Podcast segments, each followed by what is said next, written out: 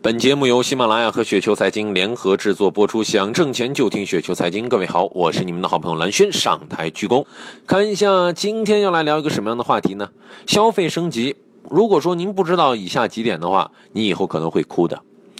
从熔断机制到现在，最瞩目的股票行业大概可能就是白酒了。啊，白酒行业的复苏呢，最显著的特点呢，就是中高端占比不断提升，以及江小白等个性的这种个性化的产品引领一段时间的潮流。啤酒呢，从普通的啤酒到进口的黑啤，以及当前的这种手工精酿、红酒、奶类、保健品等，直接受到国外同类产品的一个冲击，并逐渐的向肉制品蔓延。消费升级之前一直在聊一个话题，渐渐的走进了我们的投资视野。之前一个模糊的概念，慢慢已经变得清晰了。比如说，饮品类随着生活方式的改变，从开始的这种碳酸饮料，包括绿茶、红茶，现在还有凉茶、咖啡、蛋白、植物蛋白以及果汁、果醋，甚至是山药，还有荔枝饮品，甚至星巴克的茶饮等等等等。另外呢，呃，包装上也追求个性化啊。嗯，统一的这种小明同学等等等等，这些呃比较都是个性化比较强的这些饮品，化妆品呢，除了韩流。国内的韩束等这种厂商热衷于对真人秀节目的一个冠名赞助，还有就是上海家的这个呃等的这些淘宝上的吧，双十一晚会啊等等等等。服装类呢也有啊，两年的，比如说像 Zara 啊，还有这个 UQ 以及这个呃还有就其他的一些品牌吧，甚至是连内衣也会受到这个微商的冲击。那么。一个一个现象都指出，消费行业发展升级的公司会是聚集牛股的地方，会是聚集牛股的地方。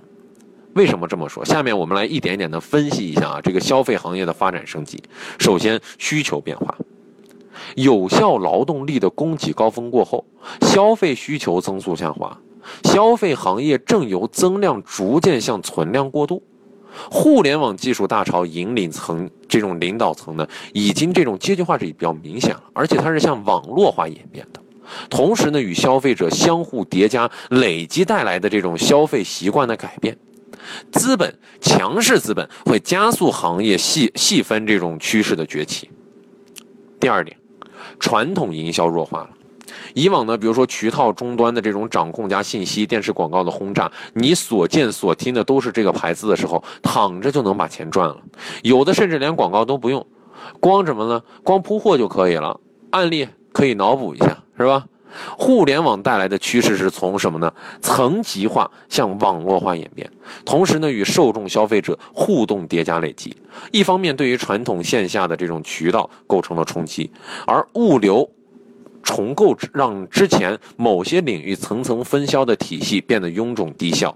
另外一方面，受众接受到这种信息渠道向线上迁移，也让传统电视广告的性价比是大幅下跌。二零一六年上半年，中国整体广告市场同比增长百分之零点一，以电视、广播、报纸、杂志为代表的传统广告下降百分之六点二。这就导致了什么呢？以下趋势的出现。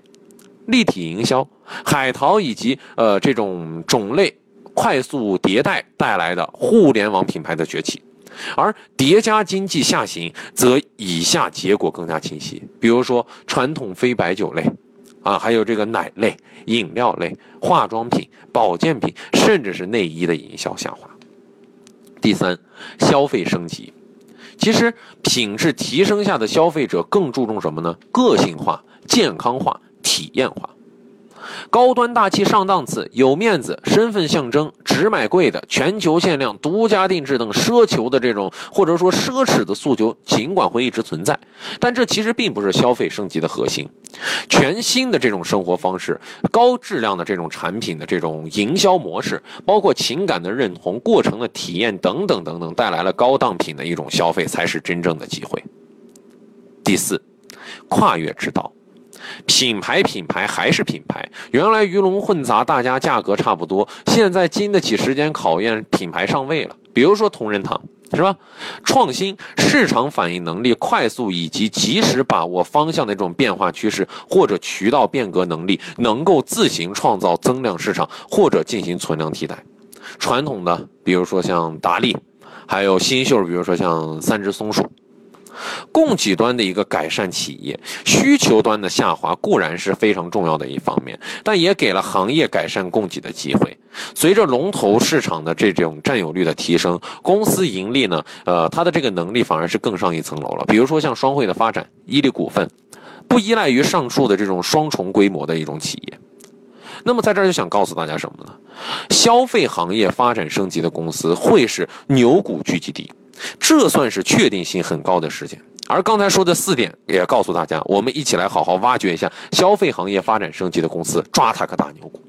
好了，各位听友，如果说您觉得刚才说的还稍微有点道理，或者是稍微有点意思的话，就请速速添加关注我。当然，您也可以添加我们的微信公众号，直接搜索“雪球”，直接搜索“雪球”就可以了。我是好人，我很真诚，我是你们好朋友蓝轩，让我们下期节目时间，各位不见不散喽。